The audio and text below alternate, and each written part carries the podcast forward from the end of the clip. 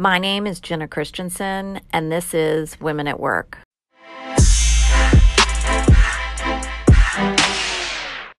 In this podcast, I speak to female founders, small business owners, entrepreneurs, and creators about the hard parts of business, the challenges, the struggles, and the low points, as well as the pivotal moments that changed everything in their pursuit of fulfillment happiness, and financial success. In this episode, I speak with interior designer and business owner Kathleen Franza of KMH Home and KMH Design. It was recorded in conjunction with our partners at the D&D building. Known nationally and internationally as the world's most important home to over 130 showrooms. The D&D building located in New York City represents over 3,000 leading manufacturers dedicated to the very best in residential and business interior furnishings, educational opportunities, and resource information. Now, let's get to the show. Hi, everybody.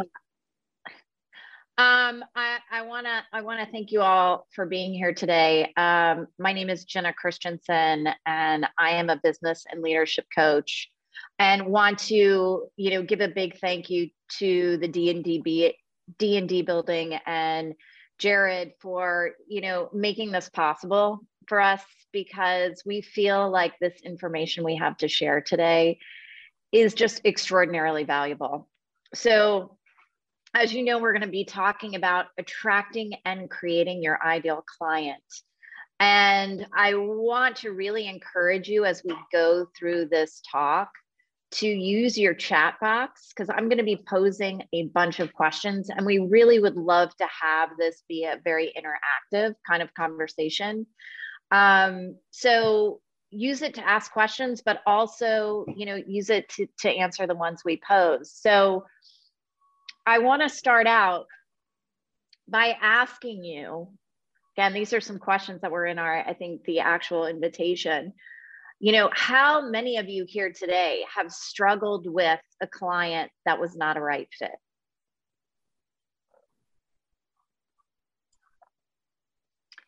How many of you have seen red flags, you know, when interviewing a client and moved forward anyway? And how many of you had have started out a project you know with someone in a good relationship and then sort of have that deteriorate you know as you go along? Um, and then my last question is what would change for you and your business if you could steer clear of these kind of scenarios? So that's really what we're going to be talking about today. And before we really jump into the meat of this conversation um, I want to introduce my fabulous co host here today, Kathleen Franza. Uh, Kathleen is the founder and owner of both KMH Design and KMH Home. And Kathleen, perhaps if you wouldn't mind just sharing a little bit about you know yourself and your business uh, with us and then and maybe talk a little bit about how we came to work together okay so uh, kathleen franza owner of kmh uh, design and recent uh, KMH Home, which is our retail shop, which actually just uh, came into fruition a little less than three years ago. But I've been doing interior design work in residential and some commercial projects for over 20 years um, in the Jacksonville area. We are located out at the beaches, which we love, and we are in a great little town center, which has been really supportive. Um, through all the years and certainly with the retail shop now. But um, we, as I said, have been doing this for 20 years and it sort of dawned on me one day that I've never really had any business coaching. I haven't had any guidance. I've kind of just did it all on my own. I thought I was making all sorts of wise decisions, but uh, I was still struggling with a lot of things and um, thinking that I would have learned a lot of lessons over the years, which I hadn't um, an email came across uh, just very um, random. I think I don't know how Jenna's email came to us, but we are glad that it did because it stopped us in our tracks. And she just said in that email everything that I thought, like, wow, yeah, th- these things need to happen. It's time. So uh, we emailed back to her, and uh, we've been working with her for um, almost a year now. And it has been um, just an eye opening experience. It has helped us uh, through not only in the design, but in the retail shop. It helped us um, in, in so many ways. So um, today, the one thing, it, one of the very first things she did with this was, how are you feeling about your clients and how do you, can, can you actually describe an ideal client? And so anyway, that was one of our first things. And uh, we're still at it with her. We're, we're still learning. So thanks so much. Thanks so much for sharing that. And I'm sure we have people that are sort of still signing on as we're going through here. So, you know, I just I just want to recap. We Kathleen and I are talking today about attracting and creating your ideal client. My name is Jenna Christensen, and I am a business and leadership coach. And as Kathleen said, she is a designer, a business owner, um, and and now a retailer. So um, I want to talk a little bit about this ideal client exercise because it's funny. I do this really with all of my clients. And, you know, many of them, after we finish, will will admit to me that when I first tell them that we're going to do an ideal client exercise, that they roll their eyes, you know, because they're like, oh my God, you're really going to make us do this again. We've done it before. We don't understand how it helps us. It hasn't helped us in the past, um, you know, and all that. So I wonder, uh, Kathleen, if you remember when I first mentioned that we were going to do this exercise, like what your what your reaction was. Yeah, um, well, it was like, um, okay, that sounds right. And uh, why did we not really think about that? Um, we were we're always complaining every day about our clients, but never really sat down to figure out what were the problems uh, with them and um, to define and get more clarity on, you know, that if, if to, to stop us from complaining every day, what was it that we needed to do? And that was to try and find some more ideal clients. So anyway, we were, we were like, we were on board. We're, we were like, good, but we were like, we should have thought of that a long time ago. Mm, interesting. Yeah. I mean, that that's kind of the funny thing about coaching. And I feel like the work that I do, I mean, part of the time, you know, what when, you know, we're talking about issues, you know, I feel like, you know, I hear the answers coming out of my mouth, right? And they sound so simple, right? Just just like as we're going to walk through this exercise, you're going to see how simple it is. But simple doesn't mean it's easy, and simple doesn't mean, as you said, Kathleen, that um, it is it is something that we automatically do so, you know, I think it is sort of a really a really valuable thing. So we're going to jump in and walk you guys through what this exercise looks like now. So, so typically what I do is I start off this exercise by asking my clients to think of one to three of the worst clients that they've ever had. Okay. And and then I want you to get them really clear in your mind. And then I ask them, you know, what was it about those particular clients that made working with them so difficult? So, Kathleen, would you mind sharing with us some of your worst sure. client experiences? Sure. Yeah, um, I got my cheat my cheat sheet here, um, and uh, there were there was a whole lot of um, things we put underneath that, but I'm going to keep it I'm going to keep it short. So um, at the start, uh, negotiation of our fees. That was a big thing. Um, says to us a lack of trust and intention. Uh, no timeline guide. That said to us uncertainty of commitment to the project. Um, if we took on the project, there was lack of customers' response and communication to requests and decisions terrible decision. So many of them hate to make decisions, which of course hold up your whole your whole project. Uh, clients continual rehashing of covered topics and already confirmed decisions. You know, doubtful, did we make the right decision? Um, a lot of uh, extra time being spent and energies trying to keep the ball rolling, trying to keep the project moving, and and feeling good about you know where we're going. So, um, yeah, um, those are those are just a few of the worst client um, attributes. Yeah, so I, I want to check in with with everyone who is with us here and kind of put the same question out to you. Like, what what do you resonate with? You know, from what Kathleen shared. You know, have you guys have you guys experienced this, or what have been some of your major pain points? You know, what what have been the things about those worst clients of yours that made working with them so difficult? go ahead and, and throw your comments up in the in the chat and you know we'll keep an eye on that um, as as you do that um, so the next step right is like now that we've identified all these things about the client that made working with them so hard you know the next question is and i know you remember this kathleen, kathleen is how did that affect the way you showed up for the client and the project so would you mind sharing that with us? Yeah, yeah, definitely. Um, lost momentum due to time lapses between meetings, which meant a lot of extra time catching up and going over our past notes, figuring out where we left off.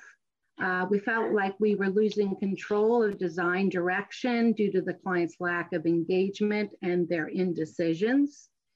Uh, we lost enthusiasm for the project. Uh, the energy was low and it just seemed every time we were going to have a meeting or had to have a decision made, it, it was just, it was painful. it was just, it, it really affected our energy level and our engagement, you know, in to stay, uh, you know, in, interested in the project. Um, so yeah, it, it was not a good way for us to show up for any, any project. Yeah, yeah. I mean, one thing um, I do hear over and over again from designers is is how disruptive it can be to a project when you lose momentum. It's almost like starting all over, you know, from scratch. Uh, and it really affects. I mean, here's the thing to really think about is like, what effect does that have on, you know, your profitability? you know, and effectiveness. And we're, we're getting some comments here. So I just want to share some of the things that um, people are putting out there in terms of difficulty they've had with their clients, you know, difficulty in getting paid, you know, as the progress possessed, pro- progressed. I mean, definitely heard that one before. Uh, clients being nitpicky about everything, which to me, that kind of speaks back to what you were saying earlier, Kathleen, about trust. You know, there's there's not that trusting in the designer if they're being so nitpicky. You know, husband and wife never being on the same page. Oh my God, I can't even imagine what that must be like, right? Um, ah, here's another one. Clients expecting me to work outside of the scope of the project. That is a really big one. Um, yeah. So, um, so guys, again, as we're going through this, please feel free to share too. So, how did those things that you mentioned? How did it affect the way you showed up to the project? Just mm-hmm. like just that, like Kathleen just shared. Um, so kathleen now that you know you felt like you had the loss of control momentum's gone you know uh, you, you've lost interest really or excitement for the project mm-hmm. how did that what what were then the results what happened in the end well, a lot of, um, you know, insecurity on our part. We were unsure of the owner's final thoughts on how the project turned out um, you know, that communication breakdown. Concerned actually about the feelings on our part that it was not our best work. And we do not like to be out there not doing what we love and doing it as great as we can. We were unsure of the contractor's take on our professional skills. And you know, mm. contractors are a really good source for us. I mean, we we recommend one another all the time, and you know, just so much uncertainty of how we left things with people and actually lack of enthusiasm to even photograph it for our website which is a really big you know criteria which we will get to later as to um, you know we, we got to all think about that um, it is part of, of why we do what we do and it's our it's social you know media is so important and we want to be proud you know to be able to show what we've done and how wonderful and great it turned out so you know, it's just total uncertainty and just sort of you know, the um, just not feeling like we did the best that we could have done um, or we weren't mm. allowed to. So, yeah. So, yeah. And, you know, one of the things that I find um, that I don't want to say all, but, you know, many designers have in common is that, you know, this work is really a, I mean, yes, it's about creating pretty spaces, but really what it's about is creating a lifestyle, you know, for people to have a better life you know, I know we've talked about, you know, very frequently, Kathleen, how sort of your mission is really, you know, all about creating ease, you know, for your clients, you know, and this ease of living. And so if you're not able to actually do your best work, then your client really isn't getting from you your best you know they're not getting your mm-hmm. best and that is definitely one thing you know i hear over and over again you know when when there is this sort of mismatch. The client just doesn't get the best of us. Uh, you know, another thing you talked about was like being not being sure if the client really loved the work or not. So I mm-hmm. imagine that means you're not getting referrals. And so much of this business is all about, you know, referrals. And, you know, the other big one, no photography. Uh, so guys, uh, I'm again, I want to pose this question to all of you here. Um, you know what were the results you know with these with these you know one to three of your worst clients in mind? What what was sort of the result? I see a new comment here. You know i have a client that has been wonderful but question why i tipped all of the delivery people i asked her to remind me to, to to to reimburse but you know because she says she never tips anybody okay that's really interesting. So I want you to keep that in mind as we continue to go through this exercise because that sounds like uh, something that is, uh, Jane, that this is something that's out of alignment. You know, one of the things that I talk about with my clients is like you want to be attracting people who share your values. So, you know, I just alluded to something that's a major value for Kathleen, which is, you know, creating this ease of living you know, if people don't um, appreciate what it is that you have to offer, you know, things just aren't going, they're just not going to go well. And I saw Jane, it looked like you walked away from the project. I mean, that's another, that's another thing, a result that I hear happens over and over again. The designer quits or they get fired, right? When they say, when they say yes to the wrong client. So the purpose of really focusing first on the worst client you know, really gives you a clear picture of what saying yes to the people uh, that are not a good fit for you really has on your business. Because I, again, I think this is the thing that um, p- small business owners don't think about enough. You know, I, I know that sometimes, and this can be very true, especially when you start, you know, your design business, that you're just taking whatever projects come to you because you know you need money coming in the door. But but at some point, you know, um, I've also heard as a result of working with a, uh, a client that's not a right fit that you, client designers have actually lost money. You know, they didn't get paid the final invoice. Um, you know, they wound up just like you said, Kathleen, that you lost interest and didn't photograph, you know, the the uh, the final projects. Um, you know, some of the designers just get so fed up they don't even send the last invoice. They're like, I just don't even want a deal. So, you know, there there really is you know a cost here that I just want everyone to be aware of. Does does that make sense to anybody? Everybody? And do you have any questions before we sort of move on to the next phase? Which is where we start focusing on the ideal client, the good parts.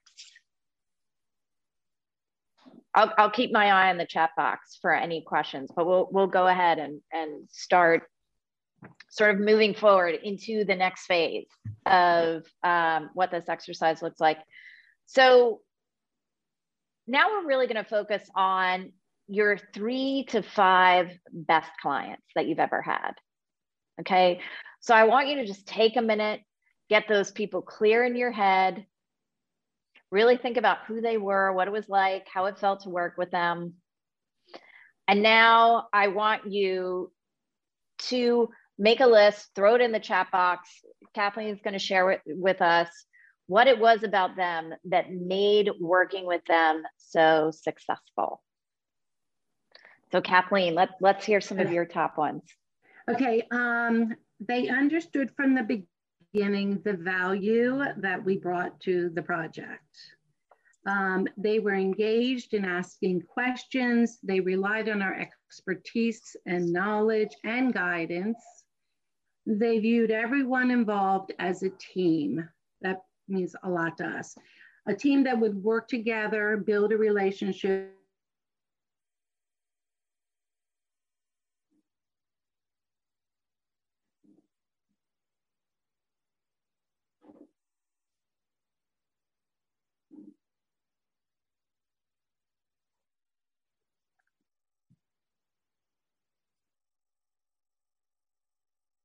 Okay, everybody. I, I don't know if I'm the only one having a technical difficulty, but Kathleen has frozen. Um, can you guys hear me? Okay, looks like it looks like Kathleen is frozen. So we'll kind of wait for her to to um, to come back on, but would love to hear more from you guys. You know, I saw in the chat box, you know, um, trust was a was a really big thing. Um, they knew I was 100% about customer service. Yeah. Uh, let's see. Trust, trust. Uh, they respected me and my resources. Yeah. So, so, so these are um, some really common things um, that come up, and and I will tell you that in the work that I've done over the years, uh, trust is the number one ingredient that I hear over and over again that is needed um, when creating a uh, really successful client uh, designer relationship. Yeah, we've got some more here. Friendly, respectful, wants to succeed. Yes, while gaining value from us. Diversity. Great, great. Thanks you guys so much for sharing. Um, you know, uh, if you guys have any questions, since we are, it looks like we lost Kathleen. Um, if you guys have any questions that you want to, how can we have them trust us? Any guidelines? Okay. I love this question. Okay.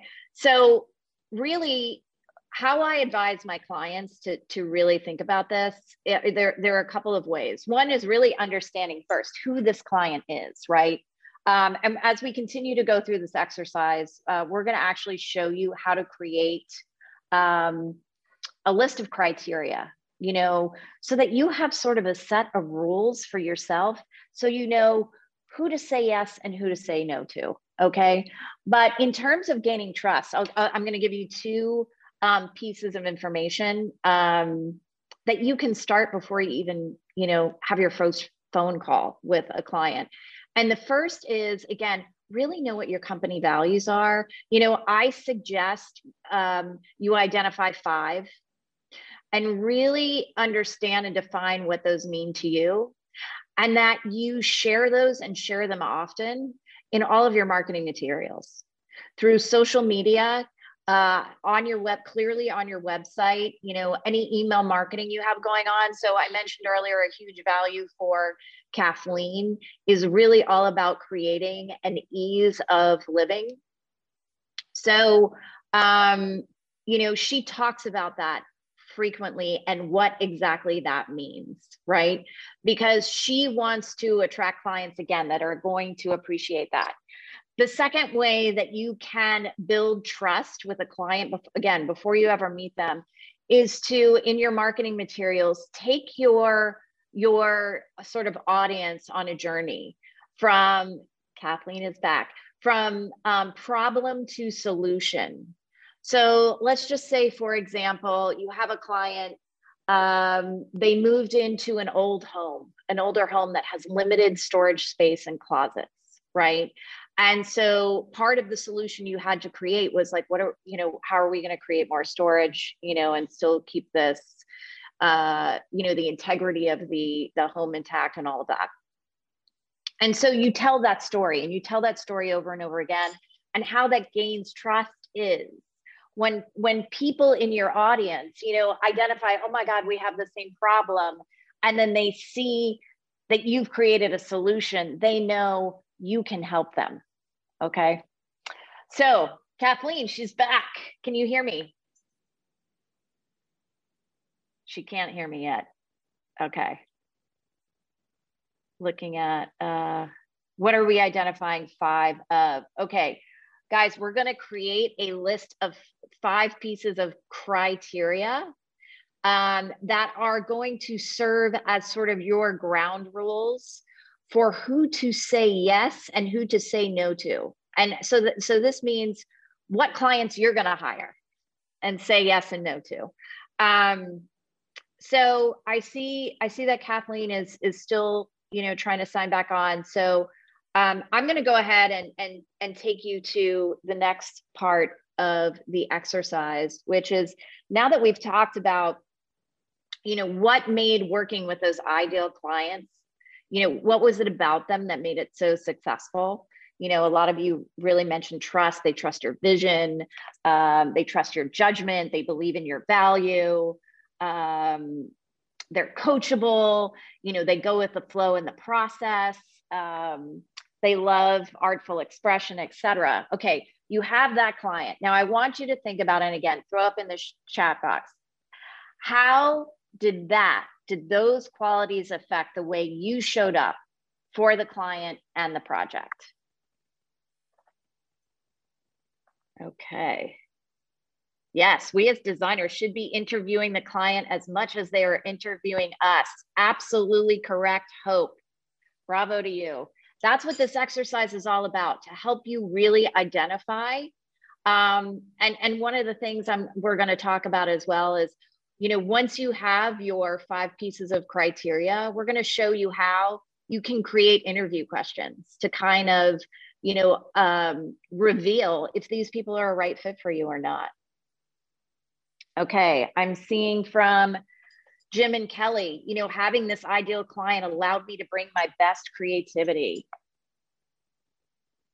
Um, I see Kathleen is still trying to sign on. Sorry you so much, you guys, for uh, the difficulty we're having uh, technology, you know. Um, Okay, I'm looking at some questions. You talked a little bit about new design, design businesses.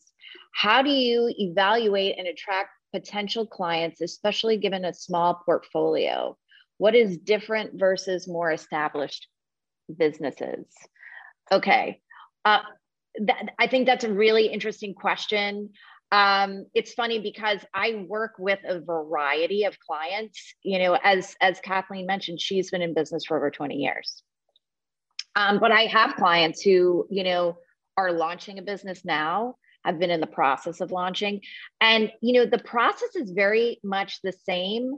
You know, it's really about understanding what your vision, your mission, your values are. And again, really having a good solid picture of your ideal client you know and and i've seen designers do everything you know um, if you don't have a large portfolio you know you just tap into your creativity, create vignettes, you know, post images that really represent your design style as well as your brand message, which is really about who you are and, and what you stand for. And, and, and like I, I mentioned earlier, you know, Kathleen, one of the big things that she stands for is this idea of an ease of living. Kathleen, how we doing? Can you hear us? Can you hear me? I can't hear you. Are you on mute? Maybe you're on mute. Let's see. By the way, I don't know if anybody is as obsessed with Kathleen's necklace as I am, but she does sell it at her store. okay. Let's see. How did these positive qualities affect my project. High level of excitement and engagement from my side, proud results, better communication, designer and client on the same page, more enjoyable process for everyone involved, uh, fun project, great testimonials, more recommendations. Okay, fabulous. So, um, you know, one of the things I hear over and over again of how like working with an ideal client really um, affects how you show up is people tend to be um, they go above and beyond. They feel like they're so excited and they want to do so well for the client because the client is so fabulous that they're thinking about the project all the time. You know, they're shopping for the project all the time and they they really do go above and beyond. And so um I know she's still trying to come on. Kathleen has to enable her audio, I guess. You're connecting now, Kathleen. Okay, it looks like for some reason you're having a hard time connecting to the audio. I'm not sure. But as soon as you come on, Kathleen, let us know you're there so we can hear you. um, so I'm going to go to the next step. Uh, since you guys uh, have done such a great job, you know, sort of walking through uh, the first two steps about your ideal client. So we've talked about how this affected the way you showed up. Now, what was then the results? Okay. So I know, you know, one of you actually in your comments about how you showed up um, talked a little bit about some of the results or what, what was the result. Um, you know, typically people get referrals. They may even do more projects with that client. They may become an ongoing client. Um, they definitely get images. Um, uh, they have, usually have a happy client. Sometimes, you know, they get press Okay, I'm just checking the questions. Okay. All right, so you guys, what, what have been the results for you in terms of, again, working with these clients who really value and appreciate, you know, the work you do?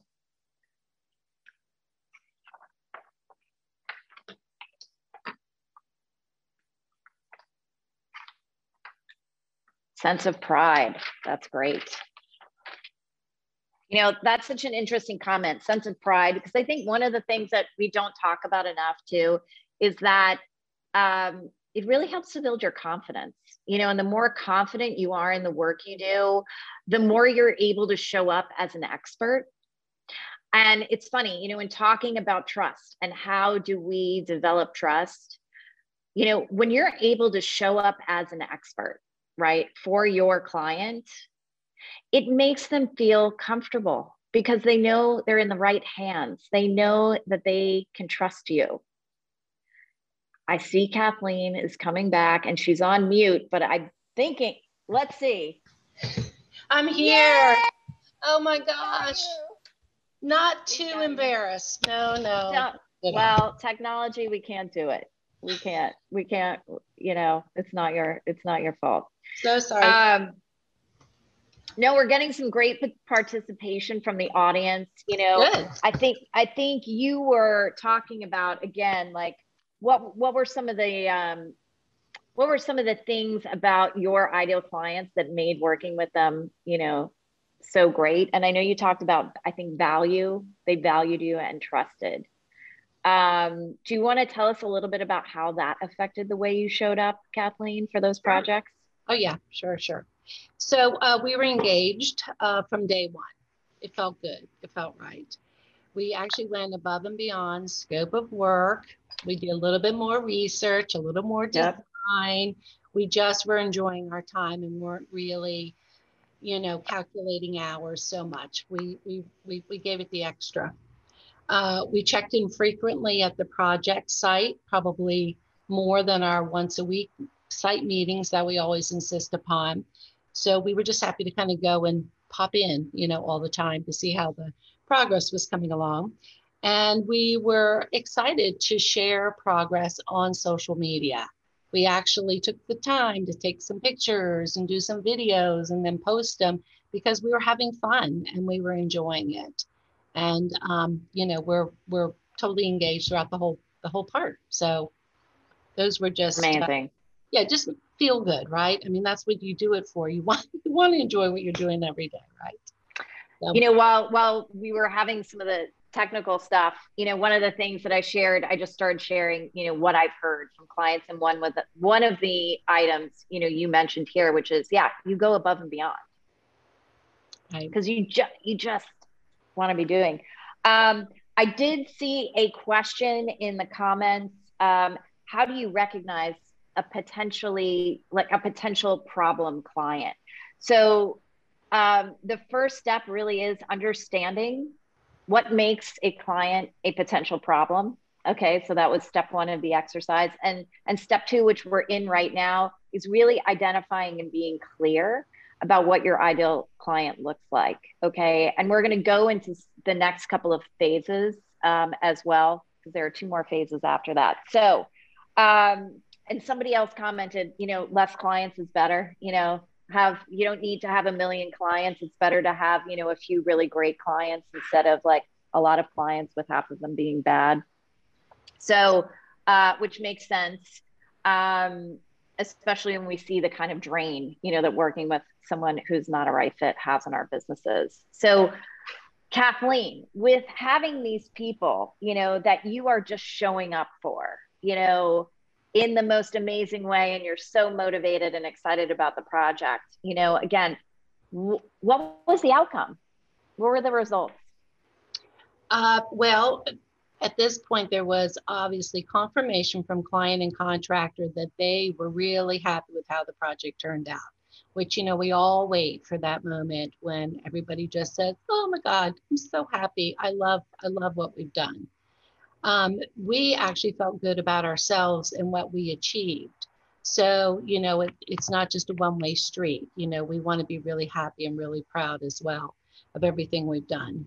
Uh, we were excited to photograph it um, and uh, put it up on the website. We we couldn't we couldn't stop talking about how you know great it turned out and how happy the client was, and we felt like we had built a really great relationship because you know word of mouth, other people talking about us. We knew that we were going to get good reviews um, they were going to speak highly of us, and uh, that goes a long way.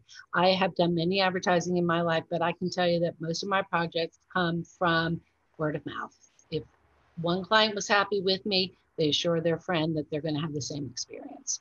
So you know that's that's uh, that's ultimate, you know, for us. So yeah, no, and you know what you're sharing is is definitely what I hear over and over again. You know that the business where do where do you get your business? It really comes from referrals. And i love that you mentioned you know in these answers twice you know the issue around contractors because i know sometimes a contractor can also bring you business. Oh yeah. So yes for sure. Yeah yeah. Okay. Great. Well um shall we move on to creating a list of criteria? So so, guys, if you've been making your list with us, you know, al- along as we've been going through this exercise, you know, I really want you to take a look at what's standing out to you most about, again, the things that made working with your non ideal clients that made it so difficult, as well as the things that you know your ideal clients brought to the table you know and made working with them so great and as you look through those, again, I want you to come up with five pieces of criteria that every client moving forward will need to have in order for you to say yes. So, Kathleen, would you mind sharing with us the five bits of criteria that you've come up with? Sure, sure. Um, first off, confirmation from my team that the project is not out of our comfort zone. Not everything that comes our way is really a good fit for us. So, you know, we have to make sure that it is a good fit. That's just one of the criterias. Um, the client views this as part of a team, that they are um, engaging us with the contractor, with the architect, and with themselves. Um, that there's an established timeline for the project. Um, it is really important for us to understand a potential start date and an end date. Uh, that can shift and change, there's no doubt about it. But when a client comes to us and they have no idea, then we don't know how long this project could potentially go on, which is therefore really hard to do a proposal. So we love when somebody has an estimated uh, start date and when they're hoping to be in their home. Um, so that's a wonderful um, uh, piece of information for us. Um, client uh, displays trust and is excited to be working with us. feeling like you know we get good responses from them and saying you know i've just heard so much wonderful things i've seen your work we're really really excited to work with you which then of course makes us excited to work with them so when we hear those words um, you know that that's incredibly helpful um, and in the end you know is this a project that we can photograph and use on our website? I mean that's one of the ultimate goals is that we really want to make sure that we have continued uh, content and um, being able to display you know what we do because we have gotten not only obviously a lot of um, jobs from referrals but also because people have gone onto the website and said oh my god i really loved you know people are visual. I really love this one house that you did. That's kind of what i'm imagining. So you know the more content you have up there um, and you know, we tend to be a little bit more modern um, and clean and minimal, but we transition over to a little bit of some traditional things. So it, uh, you know, it speaks to them and it makes it easier for the client to feel like, you know, they're, they're, uh, they can, they can visually see if they're working with us, that they're going to get something really wonderful. So um, the photographs, photographing the project is so important. So yeah. those, those are some of the criteria. Yeah. Oh, great. So you know, you've kind of talked through a little bit like what some of these things might sound like, you know, when you were talking about, you know, they're excited to work with us, you know, you're, you're, you talked about what that kind of sounds like, you know. Um, and you talked a little bit too about, you know, a client having a, an established timeline, sort of what that sounds like. We want to be moving in on X date, right? Um, what other questions have you kind of added to your interview process to kind of reveal, you know, if if the client really is does fit your your ideal client criteria? Um, I think that um, for us, we um, we ask a lot of questions. Obviously, it can start with, you know, depending on where they are on the project. Um, you know, how do you select your architect? Um, do you have a set of plans even before they come for the interview? Um, uh, do you have um, a contractor in mind or do you have one set up? Uh, where's your property? Um, have you done this before? Is this your first house or, you know, what's your story? Why are you here in Jacksonville? Um, just trying to get a lot of information, kind of set them a little at ease that, you know, we're interested in finding out as much as we can. And that's been, you know, really helpful because the answers are something that we record. We take notes when we do an interview with somebody. And it's for us to be able to later on with the team sit back and review those answers and say, you know, is this how you read that? Is this how you read it? Um, you know, we ask, is, um, you know, are you married? You have children? Are you, uh, you know, just as much information as we can to um, put the comments down so that we can all sort of sit around a you know little round table and, and actually ask you know everybody's got a different opinion about people. So you know my team will say oof no this was not a good one. I i got a bad feeling. And you know i tend to be like well you know let, well, wait wait a minute. Let's just really think about this. So um, yeah as many questions as you can ask. I don't think anything's um, off guard. Um, and uh, yeah. So you know, it asking all those questions and being able to get those um, just, you know, body language is another thing too, that, you know, don't discount body language. Um, husbands are infamous for doing certain little things, you know, that kind of, we're just never quite sure. So, um, yeah, it, it's just a lot of questions, I guess, and reviewing comment. Yeah. You know, it's interesting. Somebody put up uh, in the chat box, and please feel free to share some of the criteria you guys are coming up with as, as we're going through this exercise. Uh, but Carrie shared, you know, one criteria is a decision from the client that the final decision is the final decision, right? So again, oh my gosh, just know that you are not the only one that deals with this issue, okay? and and one of the things that i coach my clients around again in the very beginning you know in this interview process that we're talking about with kathleen right now is to really ask the client how do you make decisions you know how are you at making decisions you know because some people are really quick other people take a much longer time right and so understanding like what Kathleen was saying, is this their first time, you know, decorating a home? You know, they're going to have probably more difficulty making decisions. But another key question, once they've answered, you know, how are you at making decisions? You can also ask, how much information do you need to feel comfortable making a decision? Because again, that's going to differ from person to person. You know, I, I talk about this all the time. Like my husband and I are very different in the way we make decisions. I tend to be like really quick don't need a ton of information. I just go with my gut, where he's definitely more methodical and needs more information. And so, you know, just knowing that up front and how to, um, you know, prepare, I think is really helpful. Do you have anything you want to add to that, Kathleen? Um, yeah, one of the other things is, is I've discovered that um, you know, we use terminologies all the time when we're in an interview with a client. And so we realize that some of them, certainly who have never built a house before um, or have done a major remodel, some of the words that are, you know, really easy for us to kind of talk about is uh, they're a little clueless on what the definition of it is. So we introduce into our uh, interviews where we show them all of our documents. We'll, we'll pull out a binder. This is a typical binder we would use on a project that's in existence and we will go through it and share with them you know what we bring to the table too.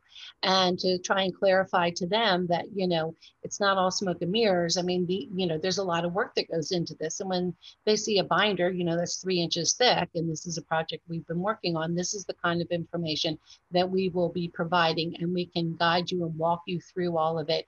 And we just start you know getting them kind of familiar with the process um, and maybe some of the terminologies because we use the term and you know my clients are always thinking that it has to do with you know, topography outside. And i'm like no no no no. Elevations interior elevations you know cabinetry etc so we find that um, to be a little bit clear to uh, you know visually show them you know they love visu- visuals um, it, it, it kind of helps too um, and it, it and opens them up to actually ask us questions. Well so how do you work? And i saw somebody posted you know, uh, would it be better to have a questionnaire, you know, to have them fill out? Well, you know, most clients are like, yeah, I'll do that later, but I just want to talk to you for a few minutes. So, um, you know, you can, it, it's a little bit more of a struggle to get the uh, answers out of them, but it also leaves them lots of room and time to ask you, uh, you know, as well, because um, we're a little bit of a mystery to them, I find. Um, so, you know, it's 100%. Uh, yeah. So yeah. No i i just wanted to uh one of the things and again you guys have been doing this for a really long time so it, it's like second nature. The thing to really remember is like your clients have no idea how much work goes into what you do. No idea. So i think you know one of the things we've talked about kathleen and you know sharing that binder and i and i'm going to ask you a little bit about some of the other materials you've created that really document all of the work that goes in that they don't even see, you know, that happens behind the scenes. Um, I, I, also wanted to comment on the question that came through about the questionnaire. You know, um, I think it's valuable to have like a general like questionnaire, maybe four or five questions. I have one that people have to fill out when they schedule a discovery call with me. And the reason I do that is to just kind of get a, a you know a snapshot of where people are at but it also helps me with data collection, right? So so now 2 years into this, like I have so much information that I can use from a marketing standpoint, right? Because one of my questions is, well, what are, you know, one to three of your biggest challenges you're facing in your business? So, you know, I tend to see the same answers over and over again, right? So so that's information for me from a marketing perspective. However, I do think as Kathleen said, body language is something you really want to be paying attention to because I, I wish I could remember the percentages, but I, I feel like it's almost like 80% of communication is nonverbal. So if you are not there with the client posing questions, I think you're you're missing a lot of cues, you know, in terms of is this person right for you or not. How do you feel about that, Kathleen? Yeah, I, I definitely think so. Um, and um, yeah just i mean just the way that they you know approach us and you know totally different thing on the on the phone or through a questionnaire we we actually reserve questionnaires for later when it comes to things like plumbing appliances you know all these different questions we we've developed questionnaires that we send out to them and said okay here's your homework these are questions that you're going to have to answer at some point. So I'm going to forward it to you now. And this is, of course, after we've been engaged in the project, um, hired on. But um, it, again, lets them um, have some time to talk about it between all the parties involved. And um, so questionnaires like that have really, really helped us. Um, instead of us moving forward, selecting things and then presenting to them, and they go, well, no, actually, we we always wanted to have a single single handle faucet in all the kids' rooms. You know, so if you send them the questionnaires, it helps save you some time and gives them some homework and um, in feeling, you know, very much involved, you know, in what's going on, decisions. So, yeah. yeah. Yeah, absolutely. So I just saw a question come through. Someone had a, a question about what my five questions are. Now, I don't know how relevant these are going to be for designers, but my questions are tell me a little bit about where you are now with your business or career. What are one to three of your biggest uh, challenges? Um, what are one to three goals you have for your business or career? What does success mean to you? And have you worked with a consultant or a coach um, in the past? And what was that experience? If yes, what was that experience like for you? So um, I, I do think adapting that last question to find out if people have worked with a designer before, and if yes, what that was experience was like, that's going to give you a lot of information. Mm-hmm. Um, but Kathleen, you know, one of the things that was so exciting for me, again, as a coach to see, is, you know, when I developed this exercise, it really was about creating this set criteria and then figuring out, okay, yes, what are the questions that I can pose to a client, you know, in a in a first meeting to kind of figure out if they fit.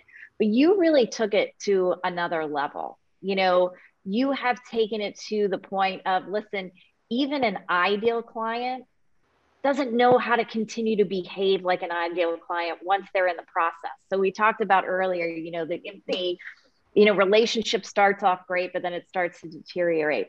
So can you talk a little bit about how you've taken this exercise to the next level and have started to train your clients to be ideal? Um, sure. So obviously, as I had mentioned before, you know, a lot of clients don't quite understand what the process and procedures are. And, you know, we can write all day long and put on our website that this is our process. But when it really comes down to it, they don't know what's the next step. Okay, great. We love you. We're hiring you. And now what do we do? So we realized that what we wanted to, um, what, what we even wanted to figure out ourselves was how are we going to be able to explain to them how what, what the what the actual process is and the procedures that we go through. We know exactly where we're going to start. We know what needs to be decided first. We know what we're going to do, um, and we do it the same same method every every single project. And we thought, you know what, maybe we really need to write this down and share this with them so they understand they can kind of stay on the same page with us and also feel that they're very, very much connected and very integral part of this project. And uh, things don't move forward without them. So we sat down and we literally took what do we do now? We're hired. What's the very first thing we always do? And it took us a good day, day and a half to actually write out this process and procedures. And it was an eye opener for us. We were like, darn, we do an awful lot of work that I don't think the client has any clue. So it was really, really great for us. And we now have included it and share that with the clients, uh, you know, in the even in the interview process to say this is how you're involved this is when you're involved we want to keep things rolling. We have a process. We love um, organization. And um, we're going to help you along on letting you know what the next decisions are. And, um, you know, a lot of them speak of, oh my God, they, they, they need the decision tomorrow. And I'm like, well, yeah, well, we've been we've been telling you, you know, you got to make these decisions. So this sheet actually is a check check uh, checklist actually, and it has been incredibly, incredibly helpful because again, as Jenna said, we realize that we may initially get what we consider an ideal client, but in order to keep them being that ideal client, they it was our it was our um, responsibility to teach them and um, you know keep them kind of keep them in line. So this process and procedure sheet, which goes through phases, describes the scope of work, but in a lot more detail, but not so complicated they can't understand. And everybody loves a checklist. Everybody loves to check something off. So it made sense to them and it's been working real well for us. Yeah. That's amazing. Well, one of the things that I think is so important um, that this checklist does for you, like you you you mentioned, like this is how you're going to be involved. So it's also expressing like what your expectations are for your client. You know, they have expectations for you, but I, I find that with many people, they have a really hard time communicating expectations, whether it's with employees or, you know, with a client. But what actually happens when those expectations are clearly defined, everyone feels more comfortable. Everyone feels at ease. They know, again, they know what is expected, they know what's coming next. Um, what I, I feel like I remember you saying there was another benefit that came from creating this checklist. Um, well, I know that it was something that we looked at and said, okay, we are doing these proposals. We've been doing the same kind of proposal. Um, and I would say almost I feel like we were guessing at how much we should charge somebody. Oh, wow. Right. So, what we did was we took this checklist and we literally put hours against what we felt, you know, and it was all the team because um, Daniela, who does my all my architecture work and my interior design work with me, she does a lot of the drawings. You know, we, we keep track of time, of course, it's the way we bill and invoice, but you know, let's sit down and really figure out how many hours we think it takes. So we did that because we had three new, brand new projects coming up that we had to do proposals for. And since this checklist got done, we sat down and put the hours. We talked about it and we were blown away with, oh my goodness, we have been leaving an awful lot on the table. So it ended up helping us really reformulate proposals, fees, um, and to realize that you know we we were being a lot more real we needed to be more realistic about uh, you know what what we were doing and how much time. And i tell you it has not been a struggle with clients. They've been very um, receptive um, because they have this this more information you know than this i mean i do a very short proposal. It's a pretty much a one pager. Um, and when that they have that backup paperwork and we walk them through it um, you know, I we, we haven't had any real struggles with that. Uh, anybody doing that fee negotiation thing. Um, right. That's that's the point. Big.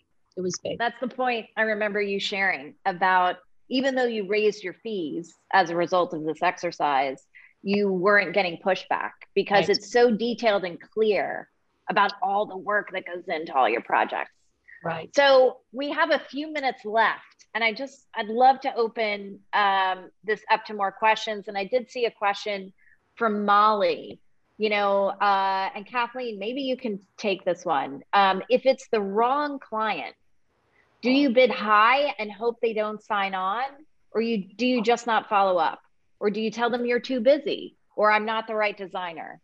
I think this needs to be done tactfully or it could harm your reputation. So how do you handle when someone you know someone's not a right fit?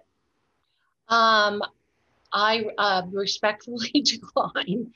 Um, you know, we probably will put a little bit of, um, well, we're a little busy right now. We might have to do a few white lies so that we don't hurt anybody's feeling and, of course, our reputation. But, um, you know, when it's not a good fit, there have been definitely moments when I've actually said, you know what, I think we're probably not the right firm for you. This is, you're you're wanting us to do things. In fact, we had to actually let a client go. I actually had to fire a client who was just expecting us to do some things that was just not part of how we do. You know, they were rewriting, you know, our policies and procedures. And so we were very respectfully said, you know, you're just asking us to do things that we we don't do and we don't believe in doing things this way. And um, you know, I just think it's it's we're not the greatest fit for you. Um, but I think being honest, I think that's just what you got to do. Um, and the sooner you do it, the better.